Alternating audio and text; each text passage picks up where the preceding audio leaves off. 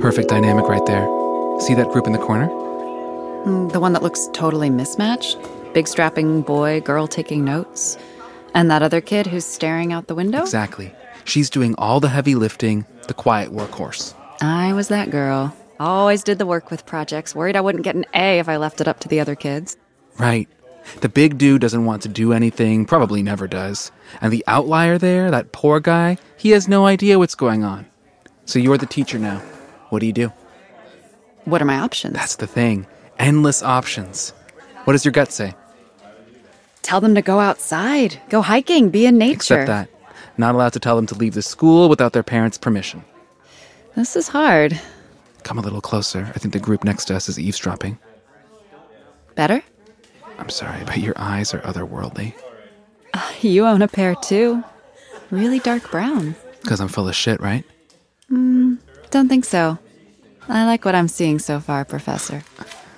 Now, tell me what I should do with that group besides banishing them to a life living off the land. Trick is to address each kid individually and the group dynamic without making them feel uncomfortable.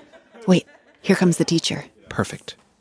Look how he checks in with the group, then has the lost soul reflect the assignment back to him. Notice that he puts his hand on the back of the first boy, but the shoulder of the big kid. Why? His touch reflects what each kid needs. Not getting it. Look, if I put my hand on your upper back and I pat you like this, I feel like a dog. right, there's some distance there.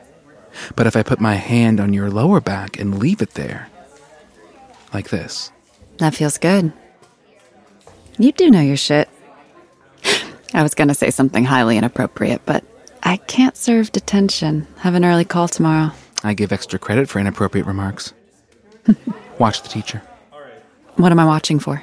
Like you, she's tall, so she doesn't need to do much to establish authority. But notice how relaxed she seems, hands in pockets, laughing. Had no idea it was so nuanced being a teacher. She's a pro. So it's all second nature to her now, but she was once a terrified adult, worrying her students wouldn't learn anything, or worse, tear her apart. I love that. I can use all this material. It'll help me really dive into the character. Top secret. I know it seems dumb, but things get leaked on the internet all the time.